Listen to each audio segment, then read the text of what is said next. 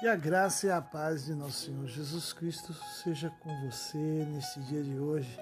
Aqui sou eu, pastor Jaime Fernandes. Estou aqui para trazer para você uma palavra da parte de Deus para o teu coração. E eu tenho certeza que o Senhor tem algo de especial para a tua vida no dia de hoje. Eu queria convidar você nesse momento é, abrir sua Bíblia ou então somente nos acompanhar na leitura desse texto está ali no livro de Jó, no capítulo 42, o versículo 1 em diante, diz assim a palavra do Senhor. Então respondeu Jó ao Senhor e disse: Bem sei eu que tudo podes e que nenhum dos teus pensamentos pode ser impedido. Amém? É isso aí, versículo 1 e versículo 2 do capítulo 42 de Jó eu começo a olhar para esse texto e olho para a vida de Jó, né? Jó teve que enfrentar uma adversidade muito grande na vida dele. Jó ele enfrentou um desafio que talvez ele nunca imaginava que um dia ele ia ter que enfrentar. A Bíblia fala que Jó era um homem temente a Deus, se desviava do mal. Ele era um homem que servia, adorava o Senhor, levava sacrifício ao Senhor. Jó era tão íntegro, ele era tão correto, que diz que a palavra de Deus, quando Jó ia oferecer sacrifício, ele oferecia sacrifício pelos seus próprios filhos, mesmo sabendo que esse era a obrigação deles, mas a palavra de Deus diz que ele oferecia sacrifício ao Senhor pelos seus filhos.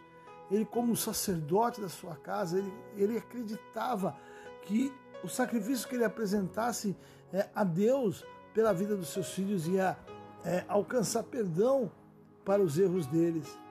E eu imagino que Jó nunca, nunca passou na mente dele ter que enfrentar tamanha adversidade que ele teve que enfrentar. A Bíblia diz que Jó perdeu os seus filhos, ele perdeu as suas, os seus bens, todo o seu gado, ele perdeu a sua saúde.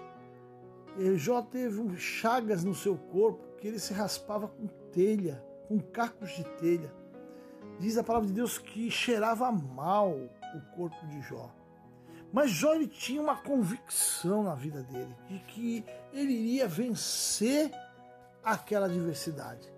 E o que eu quero deixar para você no dia de hoje é que Deus ele te dá o caminho para vencer a adversidade. E quando eu olho para a vida de Jó, eu vejo três coisas que levaram a vencer a adversidade. A primeira, eu vejo que Jó ele tinha a convicção da manifestação de Deus na sua vida. Quando nós olhamos para a palavra de Deus, diz que depois que Jó estava ali doente, estava ali se raspando com um caco de telha, ele recebeu a visita dos seus amigos, amigos que deveriam trazer uma palavra de consolo, de conforto, mas ao invés disso, a Bíblia diz que ele veio, eles vieram com acusação, vieram falando assim: olha, confessa o teu pecado. Quantas vezes estamos passando por dificuldades, por problemas, por adversidades, e da onde nós esperamos que vai vir uma palavra de conforto, de consolo, dali vem palavras que são capazes de nos jogar mais para baixo ainda. E Jó ouvindo todas aquelas coisas. Mas diz lá no capítulo 19, no versículo 25, que ele se levanta diante dos seus amigos e diz assim: Olha, eu sei que o meu redentor vive e por fim se levantará. Ele estava querendo dizer assim: olha, o meu Deus, o Deus a quem eu acredito e o Deus em quem eu confio, ele é o meu redentor e ele vai se manifestar diante dessa adversidade que eu estou vivendo. Era isso que Jó estava querendo trazer. Ele tinha uma convicção da manifestação de Deus na vida dele. Ele tinha certeza que Deus ia providenciar a solução para o seu problema. Eu quero dizer para você que você não não está esquecido. Creia, acredite, Deus vai se manifestar de uma forma tremenda, que ele vai mudar a história da tua vida. Levante a cabeça, não importa o que as pessoas falem de você, o que importa é o que Deus pensa de você. Levante a sua cabeça e tenha essa convicção no seu coração de que Deus vai se manifestar para mudar a tua história.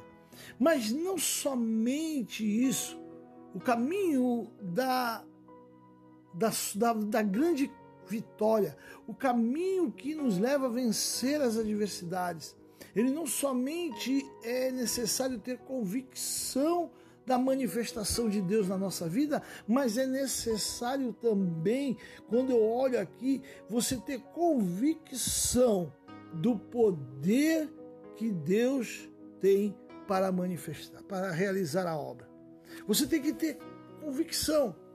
E a Bíblia diz que no capítulo, no versículo 2, Jó vira e fala assim: Bem sei eu que tudo pode, e nenhum dos teus pensamentos pode ser impedido. Olha que coisa tremenda que Jó nos fala. Ele vira e fala assim: Olha, eu não somente tenho convicção da manifestação de Deus na minha vida, mas eu tenho convicção do poder de Deus a realizar na minha vida. O poder de Deus para mudar a história. Jó tinha convicção que Deus poderia fazer o que ele quisesse, a hora que ele quisesse, e ninguém podia impedir. Eu quero dizer para você nessa hora que Deus ele vai fazer o que tem que ser feito, a hora que ele quiser, porque ele tem poder para isso. Nada e ninguém pode impedir que Deus faça algo grande na sua vida. A adversidade vem, sim, mas quando a adversidade vem, nós temos que saber o caminho que nos leva a vencer a adversidade. E o caminho que nos leva a vencer a adversidade é termos a convicção da manifestação de Deus, mas também ter a convicção do poder de realizar, de Deus realizar algo na tua vida, meu querido, minha querida. Neste dia de hoje, tenha convicção que Deus vai realizar. E para encerrar neste dia, eu quero deixar algo para você, que não somente isso, mas Jó sabia que o caminho para vencer a adversidade era exatamente o que está escrito lá no versículo de número 5, quando ele diz assim: com o, com o ouvir dos meus ouvidos eu ouvi, mas agora te veem os meus olhos.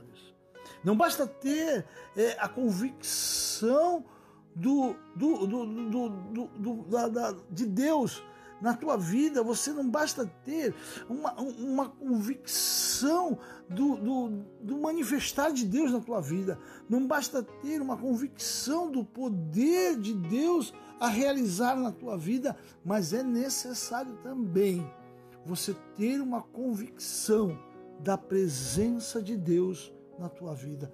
Jó vira e fala assim: Olha, eu ouvi, mas agora não agora os meus olhos estão te vendo. Jó, ele estava no meio da adversidade, mas ele via Deus presente na vida dele. E Deus está presente na tua vida. No meio dessa adversidade, em nenhum momento Deus te abandonou e nem vai te abandonar.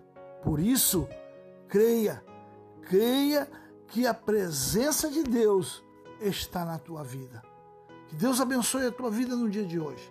Que você possa viver cada promessa de Deus sobre a tua vida. E a adversidade, ela vem. Mas quando a adversidade chegar, ou se ela está na tua vida, saiba que existe um caminho para vencer as adversidades. Que o Senhor Jesus derrame sobre ti a sua bênção no dia de hoje. Deus te abençoe no nome de Jesus.